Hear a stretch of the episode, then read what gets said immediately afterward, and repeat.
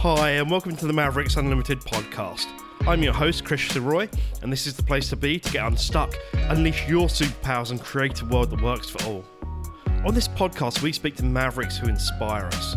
We aim to get the insight and wisdom from their story to give you the clarity, courage, conviction that you need to make your mark on the world. This week, I'm speaking with author and creativity expert Kathryn Haydon. Kathryn is a passionate advocate for creative strengths and believes that many troubled kids at school, the class clown, the rebel, the misfit, are actually misunderstood. They're actually what the world needs more of due to their ability to think differently. In this fascinating conversation, Kathryn suggests that we don't truly understand as a society what creativity is. If we can understand and nurture what she calls deep souls, or what we call mavericks, so much more is possible. What I love about Kathryn is her passion and thoughtfulness. She cares deeply for those who have previously been marginalised in early life and reframes them into creative heroes. So, with that, let's get to it. So, hi, Mavericks. It's Chris here, your host on the Mavericks Unlimited podcast. And I'm so pleased today to have uh, a very special guest, Kathryn Haydon, with us. Kathryn is the, uh, the founder of Sparkativity. She is the writer of Creativity for Everybody and a passionate advocate and really a guru of creativity. So, hi, Kathryn. How are you today? I'm doing well. It's great to be with you. Great to be with you as well. Um, so, Kathryn, uh, I, as, as, we've discussed before, we've got loads of synergies and loads of things in common. So, why don't you just tell our, our listeners just a little bit about who you are and what you're up to in the world? Sure. Well, I my organization and my practice is called Sparkativity. And I'm very concerned with individual strengths and helping individuals see their strengths and be able to use them to bring new thinking forward, bring new inventions forward, bring new ideas forward, or even just understand themselves so they can do their best work. And one of my areas of expertise, which is why I'm so interested in what you're doing with Mavericks, is understanding divergent thinkers and how they think and tick, and especially looking at divergent thinkers and, and characteristics of divergent thinkers that are typically perhaps associated with a negative version of divergence, but which are actually super incredible strengths. I, I, I, love that, and obviously that speaks highly to me. Um, so let, let, let's talk about some of those divergent thinkers. I mean, you know, as as you've kind of looked into this, and I know you've kind of done quite a lot of research on this kind of thing. Um, what kind of things are you seeing are the the strengths of these people, and are kind of going to help them moving forwards, as it were? Well, one of the things that I'm very interested in is the fact that many of the most brilliantly divergent thinkers that I know, or that I've ever met, or that are in history, or that are current well known people, had a rub with school. And that's a bit of the nature of my research because I kind of fuse, I, I sort of work in the intersection of school and work. Mm. And I came from a background of teaching kids, many divergent thinkers, and helping kids, especially who didn't fit in the mold, um, find themselves, find um, ways of learning that excite them and really challenge them and let them dig in and use their strengths. And I'm also, you know, I, I recognize at one point that those kids grow up right. and right. they go to work. And the same issues, if they're not understood as a youngster, those same issues follow them into work because we have very similar structures oftentimes um, right. in life, um, in school and work. And so I want to make life better for divergent thinkers, whether in school or in work or in families. And I do that through um, really through the language and the processes and the science of creativity. Mm, I love that.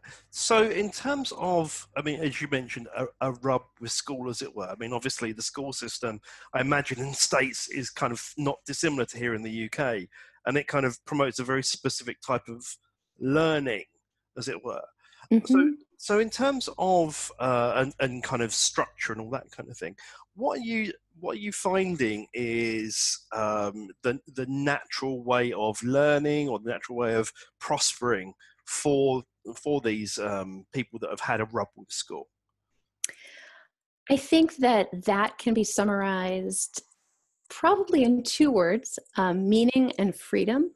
and I think oftentimes um, when you think about when divergent thinkers, highly creative thinkers, you know, independent thinkers, whatever you want to call them, I like to call them deep souls. I've come across that term, named that term relatively recently. Mm. But when they um, run into challenges or when what could be their strengths look to others like irritants, they are not doing engaged in activities that are meaningful to them and they're probably being micromanaged meaning that they don't have enough freedom for their ways of thinking and being and doing mm, I can I can totally relate. I, the number of um, organisations I've I've kind of worked with as a coach, and you know they've hired someone to quote unquote shake things up, and then you know I get brought in because the person isn't conforming. It's like surprise, surprise. That's not what you hired the person for. Um, so it, it, it's kind of it seems to me that a lot of organisations and maybe schools don't actually know how to harness, you know, what we would call mavericks, as it were.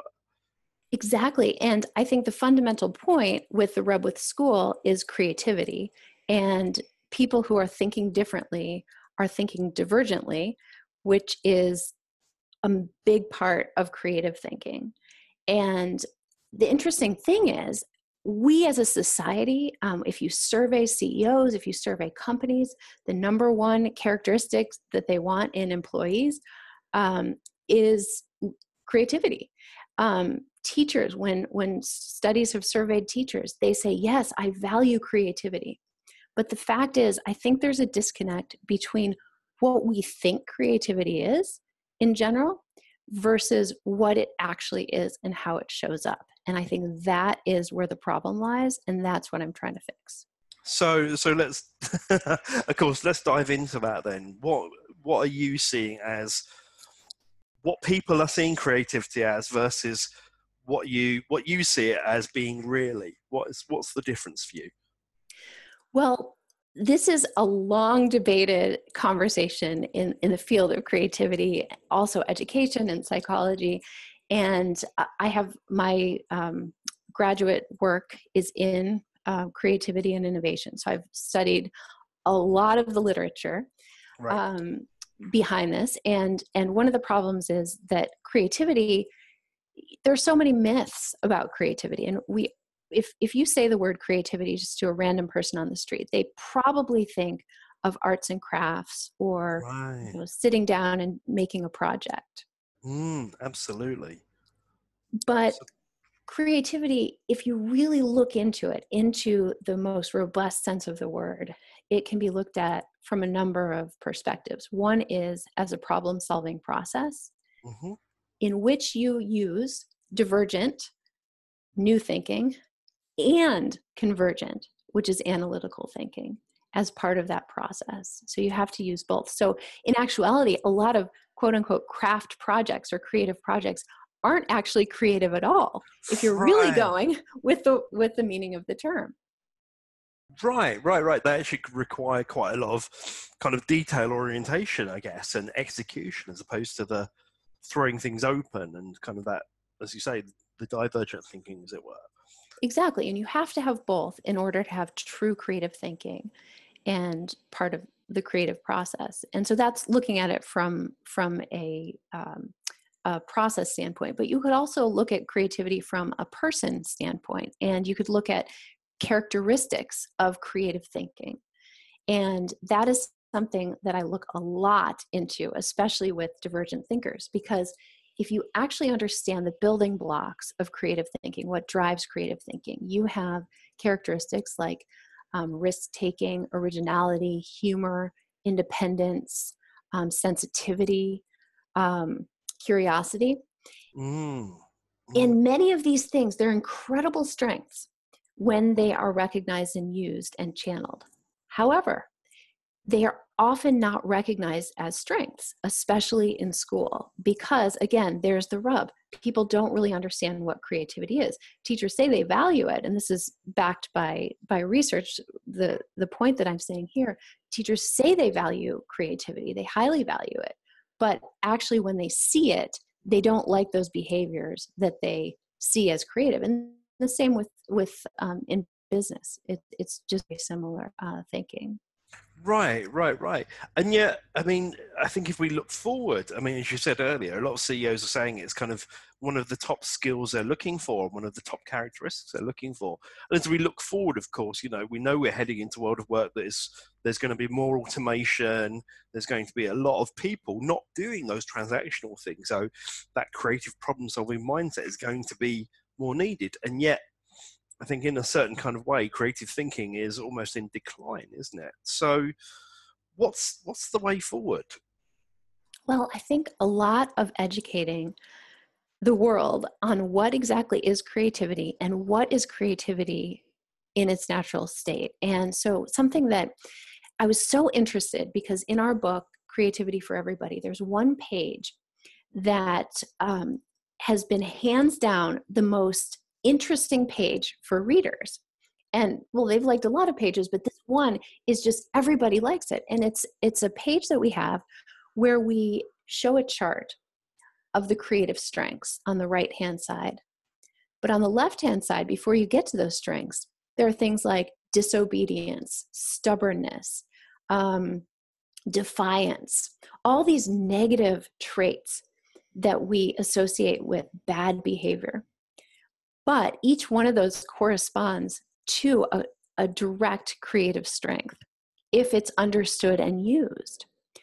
So, what I'm seeing, what I was seeing, the trend I was seeing in education was that divergent thinking was being um, diagnosed and it was being uh, medicated and it was being um, put on behavior plans without understanding that these characteristics could be incredibly powerful strengths. And in fact, the very strengths and characteristics that life is saying now that we need to develop. So, the most highly divergent thinkers, who the world needs because of their ability to think differently, are getting marginalized at a young age. Ooh. And when I started to bring that understanding into the work world, I realized that these brilliant divergent thinkers, now some of them, there are certain things that that allow a divergent thinker to kind of um, survive through that schooling. There are certain things that that are kind of best practices or experience that they have that allow them to kind of go forward and then make a great contribution.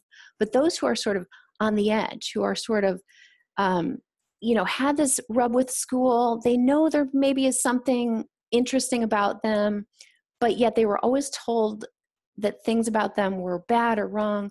And hmm. even if they have had some measure of success in life, there's still this little nag that says, you know, I didn't really fit in at school, or I was always in trouble, or I could never get that, you know, reading done quickly. There must be something wrong with me. Right, right, right, and that's that's. I mean, certainly, I I know I've seen that, and I'm sure you have as well. I imagine that a lot of our listeners, as they're listening, will probably be nodding or smiling with this, with kind of the familiar kind of knowing, as it were.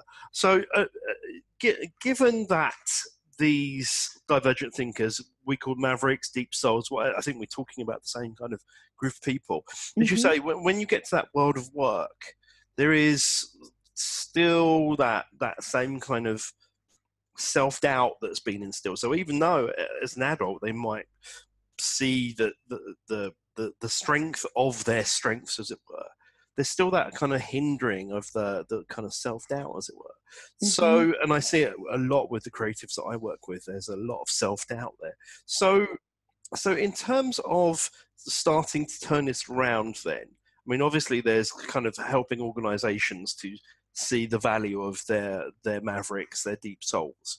But how do, from your point of view, what are kind of some of the ways in which these uh, deep souls, mavericks, uh, divergent thinkers can begin to thrive and value their own strengths, as it were?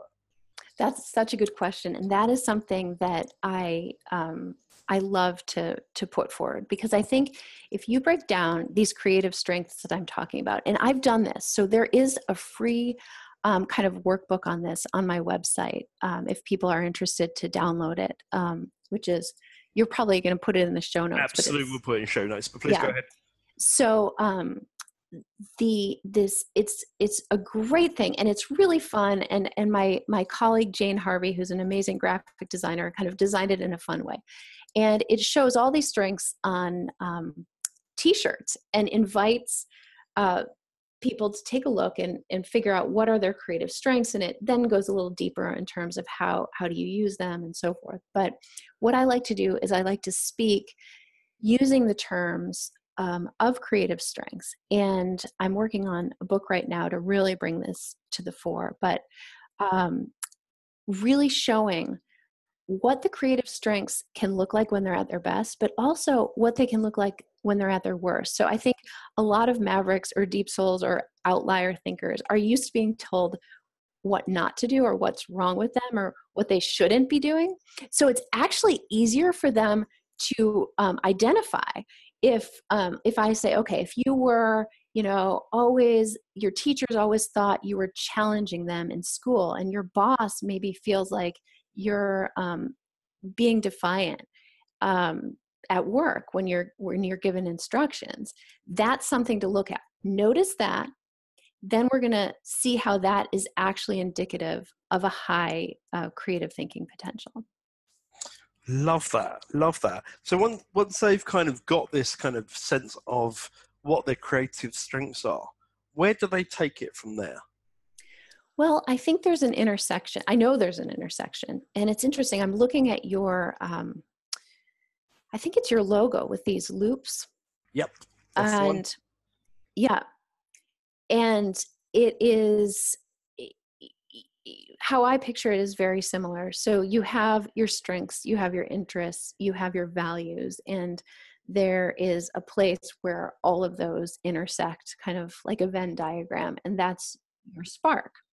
And so, if you're able to, first of all, understand your strengths and for yourself, turn them around from maybe other people thinking, you know, that's a problem with you or something irritating, it usually gets more irritating when people don't understand you. So, if you understand yourself and you think, oh, wow, this me, you know, cracking jokes all the time in meetings is kind of annoying my coworkers, but humor is so important for creativity then you can start to think wait a minute maybe i am annoying my coworkers by doing that in meetings but maybe i need an additional channel for this humor. Maybe there's a way i could apply it to my actual um, goals at work or somewhere else in my life that i could really dig in and do this and then it becomes a real positive um, talent rather than something that irritates other people. So i find a lot of times you know when we're not understood or when we have these high strengths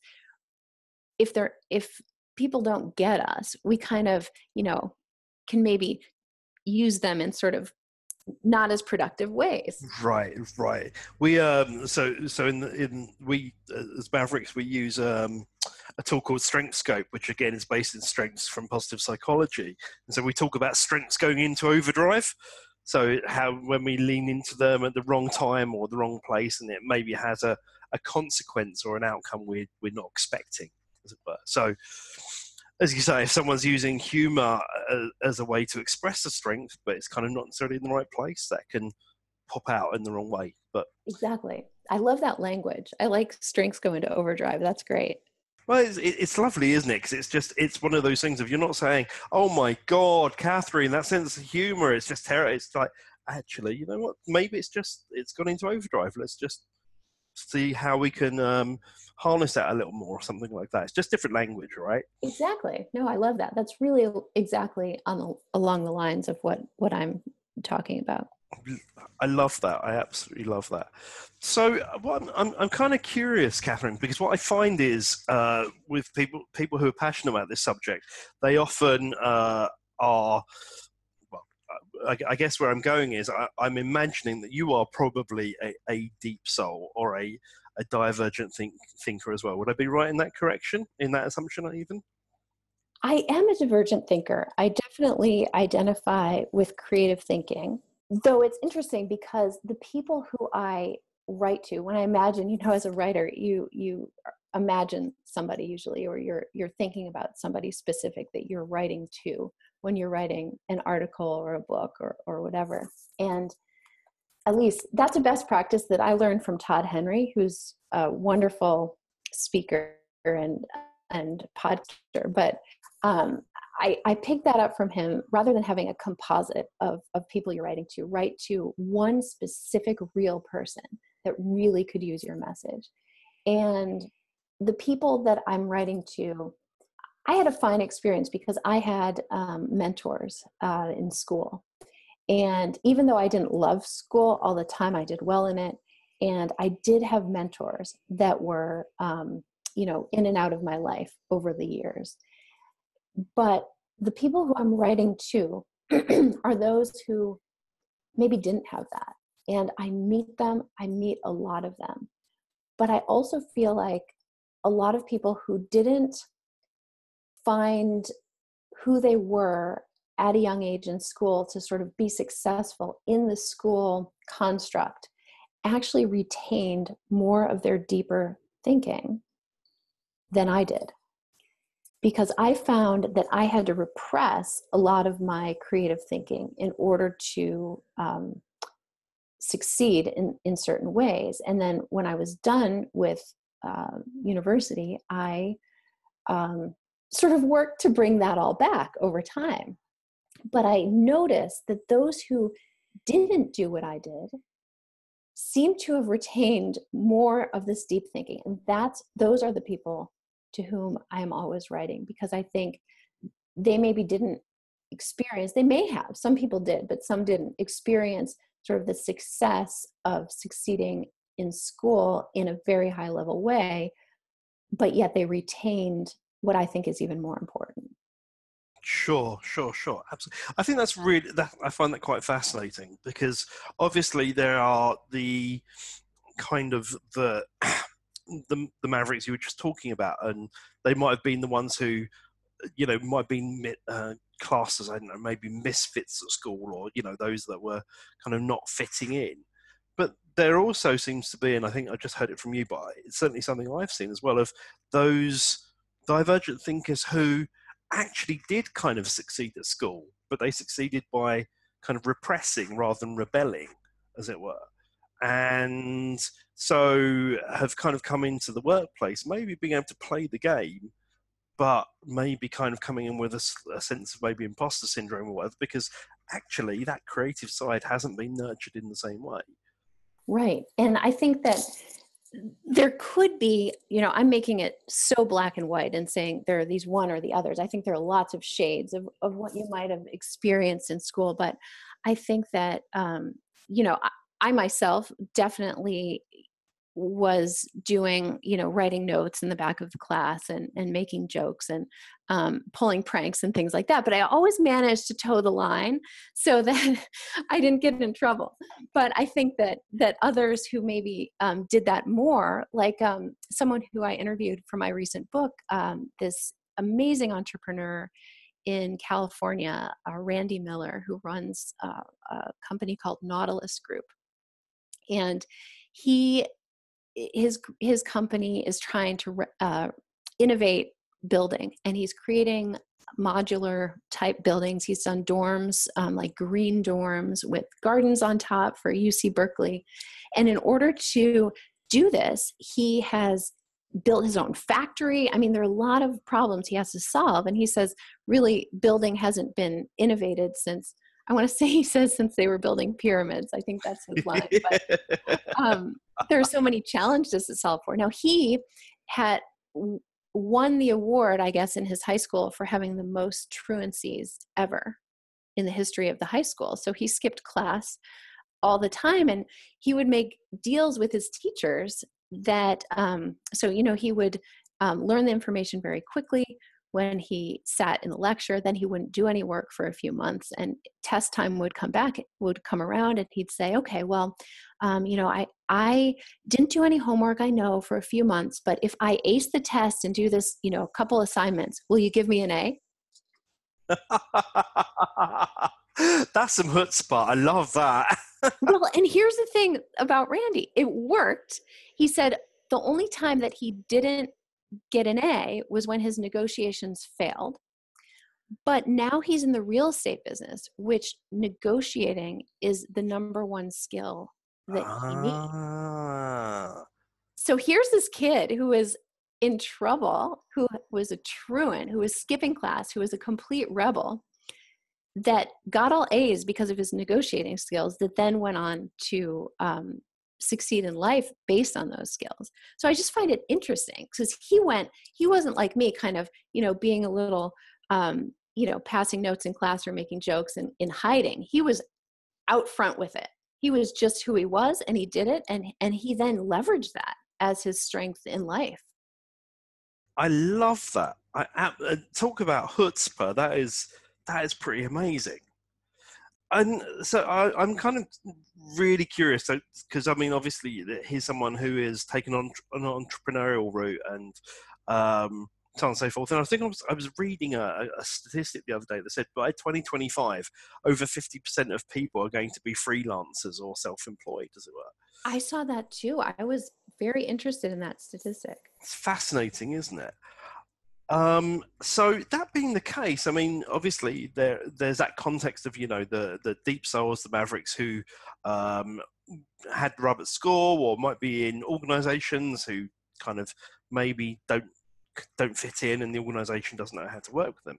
But then there are all you know, I would say for a lot of divergent thinkers, that kind of self-employment or running your own business path is probably quite an attractive one. But I also see see some some divergent things being entrepreneurial and some of them being creative and you know some really the entrepreneurial ones and really being able to go for it and having the chutzpah and maybe the creative ones kind of wanting to who are maybe more craft based but don't necessarily have the entrepreneurial side of things going.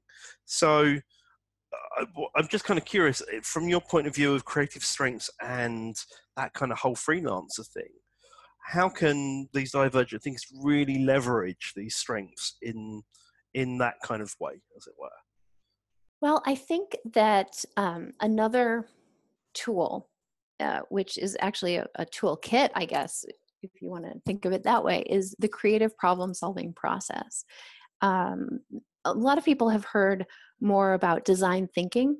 Um, creative problem solving is very similar to design thinking. It's been something that's been used and studied in business since at least the 40s, the 1940s. And um, the person who really pioneered creative problem solving at work was the same person who invented brainstorming, whose oh. name was Alex Osborn. And he worked for the advertising firm in New York, BBDO. He was the O, oh, Osborn. Yeah, cool. Oh, okay, okay. That makes sense and what he realized was you know he he was in this advertising firm so he was surrounded by all these creatives and he realized that huh some really good ideas get through the teams and they get born and translated into amazing advertising campaigns and some ideas get killed so what happens so he started to study human behavior from a problem solving creative problem solving standpoint and he started to realize there were um, best practices, there were tools that people use, and there was a natural problem solving process that people went through, kind of like we have the scientific method that is a natural process that we might take to um, investigate scientific questions. So, mm. The creative problem solving process is similar. And again, design thinking, very similar. Creative problem solving has traditionally been more robust from a business standpoint. Um, design thinking has been traditionally for designing products, whereas creative problem solving is more, um, you know, can be for designing strategy and vision and, and just any any business um, or personal issue. But this process, I think, when we realize that creativity, we don't have to rely on a flash of insight or just our sort of inspiration that we actually can dive into different parts of the process at any given time and use tools at our disposal. That I have found revolutionary for my own business as an entrepreneur. Mm. And um, I think it gives me a lot of self knowledge, and also if if you're kind of a create on demand professional, so somebody who has to create new writing or new products or new ideas, then you need a process. You need some tools for those times, especially that you're um, not inspired or you're under stress or you're working collaboration with others. So I like to look at the creative problem solving process as a help and guide. I love love that. So just just from that point of view, Kathryn, where can people find out more about uh, about the creative problem solving process? Is that something you've written about? I have written about it a little bit. I'm getting into writing about it more. Um, I think when you look at uh, the Creative Problem Solving Institute, that is nicknamed CPSI. If people are interested in getting kind of um, an intro course, I will be teaching the creative problem solving process at their um, their conference this year, which is in June in New York. It is upstate New York. Awesome. Also, the International Center for Studies in Creativity at Buffalo State College in New York. That is the original. That's Alex Osborn's um, program, and I ah, graduated from that program. And a lot of my colleagues there have written a lot about the process. Oh, and oh, um, so you can Google it, and there are, there are sites there. Also, in my book, Creativity for Everybody, it talks about a little bit about the process, but there's one more level that you're kind of getting to with your questions. And so I'll tell you what that other level is. It's basically how can create creativity be supported and creative people be supported within an ecosystem. So whether that's in your family, whether it's in your own business, whether it's just in your own life supporting yourself, making sure that that things all connect. Um, what are those best practices? And there are there's a model called the four P's model of creativity. And it talks about the fact that in order to have truly innovative thinking, truly creative products, we need to employ best practices in the processes we use, in our climate or environment, and in how we deal with people. So that's kind of the foundation. And within that lives the create or thrives the creative problem solving process. Right, right. And they and thereby the creatives themselves. Mm-hmm. Exactly. Wonderful, wonderful. So let's uh, if I, I, I, would like to ground this back with you if i may because i you know again i think um, your your story in this is fascinating as well. So as as you're kind kind of going going through your research and your writing and you know your your creative day as it were what kind of um, daily routines and practices do you use to kind of help keep you focused and motivated and maybe convergent as it were well, that is a good question. So here's the thing about me, which is probably familiar to many listeners. I have had a very hard time in my life creating routines, um, creating consistency. That has not been my number one strength, and I shy away from routines typically. I can't relate to that at all, Kathryn. However, I had a life changing moment in the last number of years, and I have figured out how to create routines for myself. Can you believe oh, that? Wow. Tell me your secret. I want to okay. know. I do have some secrets. So it all started with reading of two very good books. One is called Daily Rituals by Mason Currey. Have you heard of that book? I haven't, I must admit. It's... Oh my gosh, it's so good. And the thing I like about it, it's just book of stories, of short stories. They're about a page long, each of them, maybe a couple pages. Perfect. Small book. And if you Google it, it's very interesting to see timelines people have set up. But he has cataloged, I think Mason Currey himself is a writer, and I think he was trying to figure out best routines as he started off writing. And he started researching famous artists, famous writers, famous musicians, composers, philosophers, um, basically, I think in the late 19th century and throughout the 20th century, maybe a little bit up to the present. And he researched them specifically focusing on their routines mm. and hmm. how they got their work done. And he didn't know what he was going to find when he first started out. And I didn't know what I was going to find. And it was funny when I first bought the book, I thought, am I going to like this because it's about routines and it's called rituals, and I'm not really a routine ritual kind of person. But what I loved about it was I read about all these famous people Toni Morrison, Andy Warhol, um, just so many well known contributors to our culture. And they all had some sort of practices that they followed. But I realized none of them were prescriptive, all of them were individual to themselves. And I thought, okay, I could create something for myself that I like. Now, if I'm going to go out and get someone's advice who says, now you have to do this, you have to do this, and you have to do this, that's never going to work for me. But reading all these different routines, I could pick out things that I liked about them and I could say, oh, well, what would work for me? Now I realize that everybody's routine is different and is personal to them, and some had anti routine routines. So through that book, I started to get comfortable with the fact that I think it's true. And I hate to say this because I know people who were in my stage a few years ago where I never was able to follow a routine. I would, you know, stay up all night finishing something and, you know, go on these sort of, you know, prolific tears of work and then, you know, up and down. And and at that point, if somebody said, really to be consistently prolific, you need a routine, I would have balked and I would have been like, no, I can do this without it. However, I was not able to do it without it because I was finding that my old ways of staying up late were not productive any longer and I needed something consistent. I tried to schedule time to write. It was really because I was working on this book I'm working with, on, and I wasn't able to find the time to really write in a deep way. And it was like life took over, and I didn't have the right spaces of time.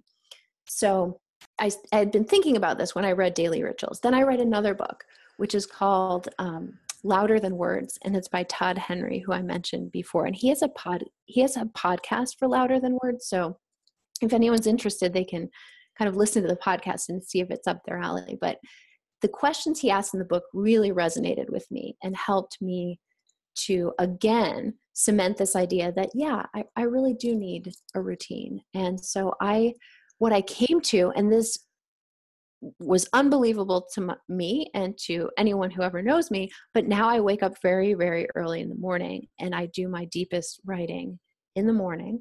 I even wake up on weekends. I um, I can't believe I'm saying this because I used to be like an all nighter kind of person. I used to stay up very late um, most of my life, but I'm loving this routine. It's working for me.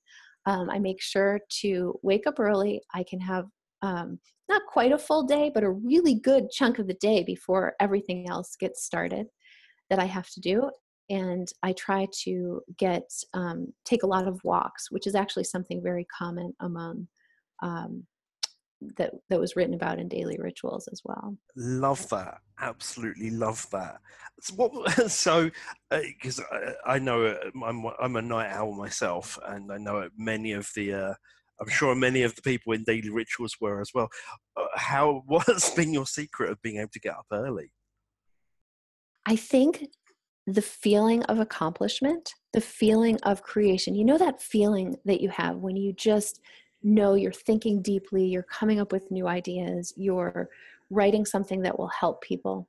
Mm. I think that feeling makes me want to do it again and it's the feeling of flow i suppose that's the technical term for it but but i find that i am not able to get that time other times in the day now now i'm not saying that's true for everybody that's just true for what i needed at this time in my experience but i love it and i kind of about once a week i try not to wake up early. I just feel like, you know, sleep in, kind of refresh a little bit. But I actually don't like that as well. I really like to wake up early and um and even in the dark. I do like waking up in the dark. I even get more done in the dark. So I can I can definitely there is something beautiful about the stillness of that time of the morning, isn't there? And kind of getting getting a run on the day as it were.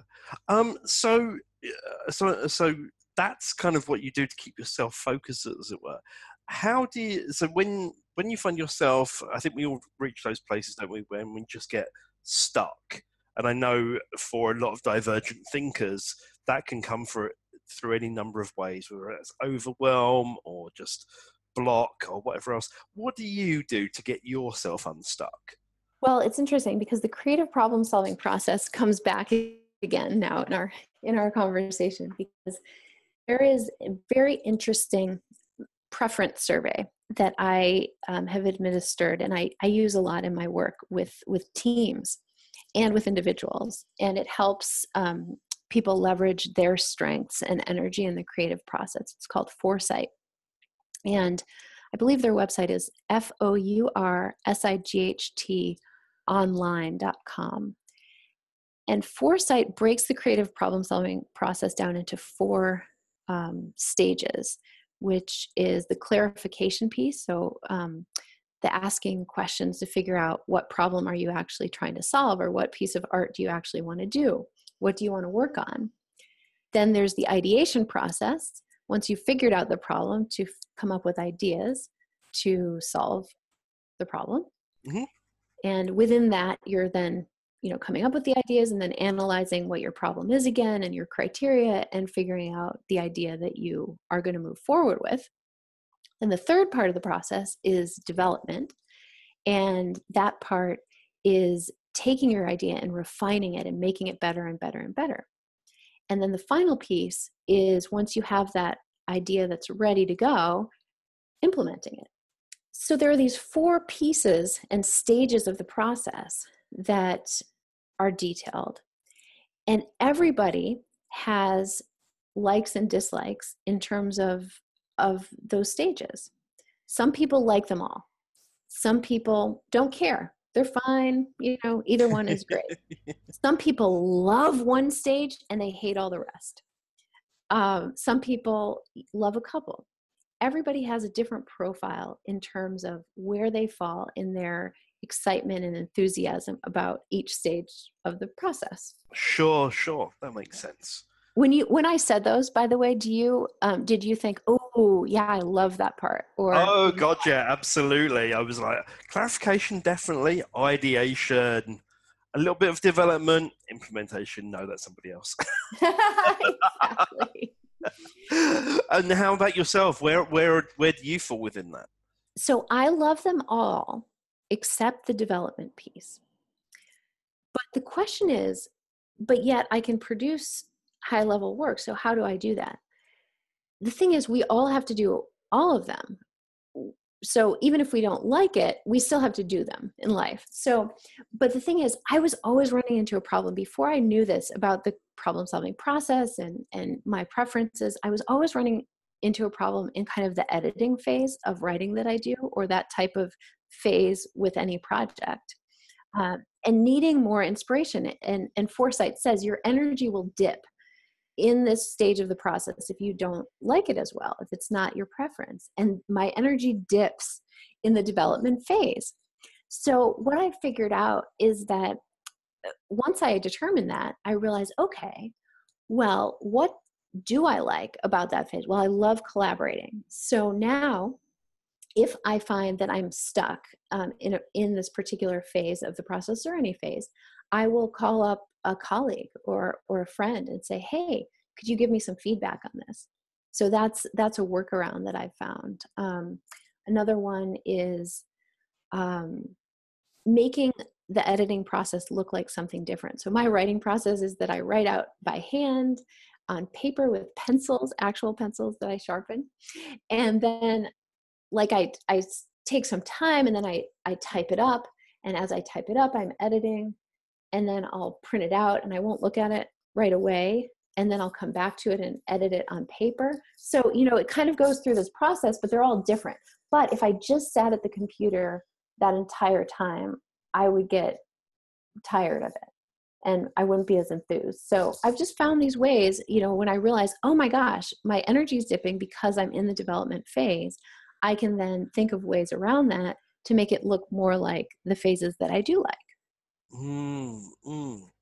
I I really like that, and what and I, the word that comes to me there is kind of variety, as it were. So, so what I'm kind of curious there is just in terms of kind of it, it, maybe this is my my personal stereotype, but when I think divergent thinkers, I think you know divergent. I think variety. Is that need for variety, as far as you've seen in your research and so on and so forth, is that kind of common to all all kind of creative thinkers, or is that is that just one amongst many different kind of traits, as it were?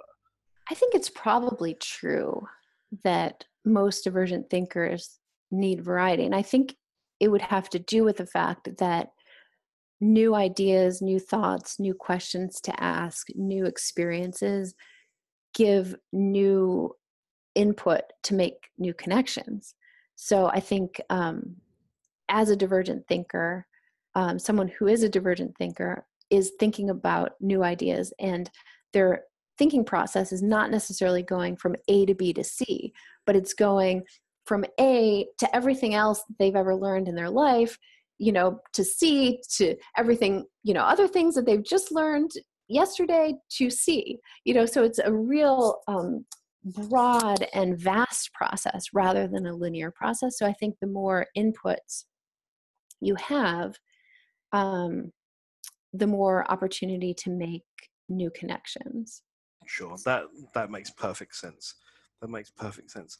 So, uh, just kind of beginning to think about bringing it home, as it were. I'm just kind of curious around kind of advice and that kind of thing. And I'm just wondering, you you, you said earlier that you had um, been fortunate enough to have some great mentors and a great mentor early on. And so I'm just thinking from that point of view of mentors and kind of advice that you've been given, what's the best piece of advice that you've been given in terms of uh, your own creativity and um, nurturing and harnessing that, as it were? Well, you know, it's interesting because I think the advice would be non advice. And I'll explain what I mean. What I mean is that I think from a mentor, the most valuable thing that I've been given is understanding so, and I think that's the case as I look into the lives of so many divergent thinkers. I believe that since divergent thinkers are different by nature of their thinking, right? They're thinking differently, so they're not fitting in a box. They don't necessarily want to fit in the box, but they do want to be understood by themselves and by other people. But it doesn't have to be everybody. But if they just have even one or two people, maybe even in their entire lives, that truly understand them, that's huge. And so I think that what I was given by my mentor was an understanding of my strengths and that I could do. I think um, I was telling you, I don't know if we were recording or, or before the recording, but um, I was um, in banking at first, and my mentor who had known me my entire life started asking me to write for for educational publications and i'd say well what what business do i have doing this? Oh you know it. You know it. you've been experiencing this for for decades. So you just go for it. And she knew my strength of writing and that i had this knowledge even though i didn't know it. So i think the best thing that we can do for others um, who are divergent thinkers and that others can do for us and that we can do for ourselves is to truly work to understand ourselves from that lens of through that lens of uh, strengths and interests and values and then give ourselves or give others opportunities to use them. Mm, what wonderful piece of advice. What wonderful piece of advice. And just in terms of if you could travel back in time knowing what you know now what would be the piece of advice that you would give to your 17 year old self? That part that was just kind of coming out of school and maybe going into college or maybe into the world of work, as it were? I think that I would say that there are many paths and that there isn't just one way. I think that at least the area where I live, um, I was there's so many students who are in high school and are on this path and, and frankly when they're in grade school they're on this path and and there's one accepted path and it's the path to the ivy leagues and this is the path you need to travel on and everything is going toward that end but the reality of it is that very few people go to the Ivy Leagues. So it's really a false path.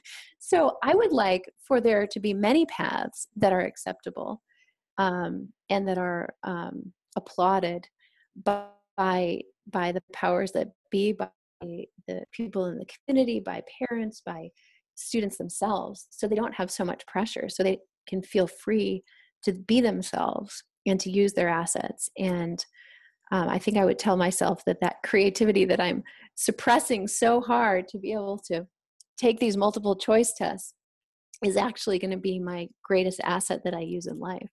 Mm, I love that. Absolutely love that.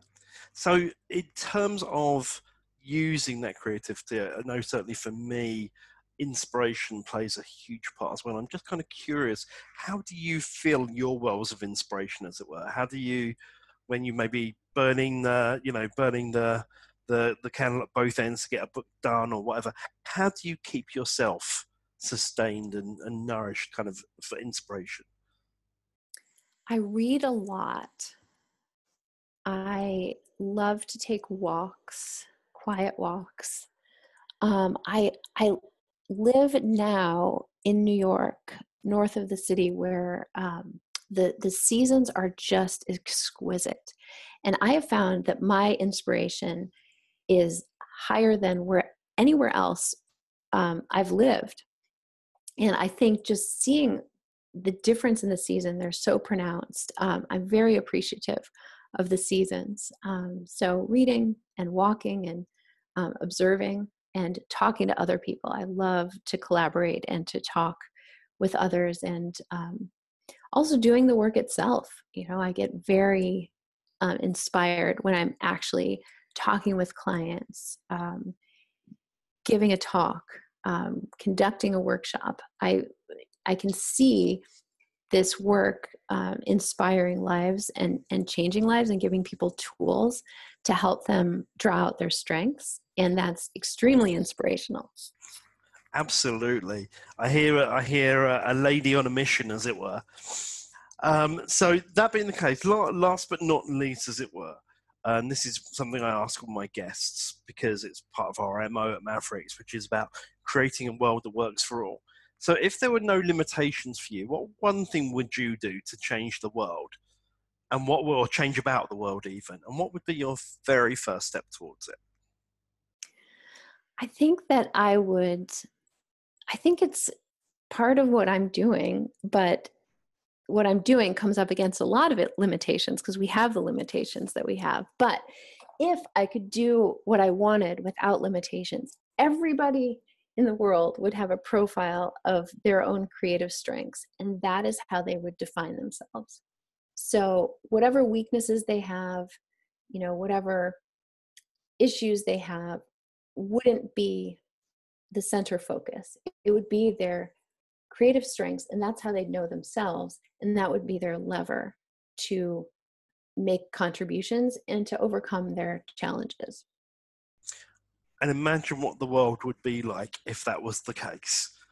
Wouldn't that Wouldn't be, be great, amazing? Wouldn't that be just be a great place? I think that's a that's a that's a, a, vision of the world I certainly subscribe to as well. So I count count me in on that one. I think that'd be amazing.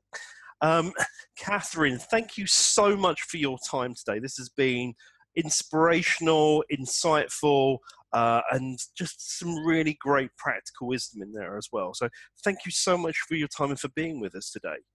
Well, thank you for your great questions. I always love a good question. Great stuff. You've you've you've, you've, got, you've got to love it to spark that creativity, haven't you? So, anyway, there you go. Thank you, for, thank you for uh, listening in Mavericks today. And as ever, we'll see you on the next podcast. And thank you again, Kathryn Haydon, for being with us. Well, thank you for having me. Okay, bye for now. Hey, listen up, don't go yet. Did you get something meaningful out of this episode? Well, the most meaningful thing that you can do right now is to go and leave a review on iTunes, because those reviews are what keep us here. And please make sure to share and to subscribe to this podcast.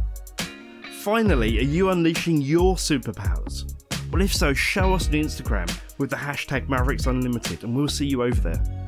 And with that, thanks so much for listening to the Mavericks Unlimited podcast at mavericks.unlimited.com. Bye for now.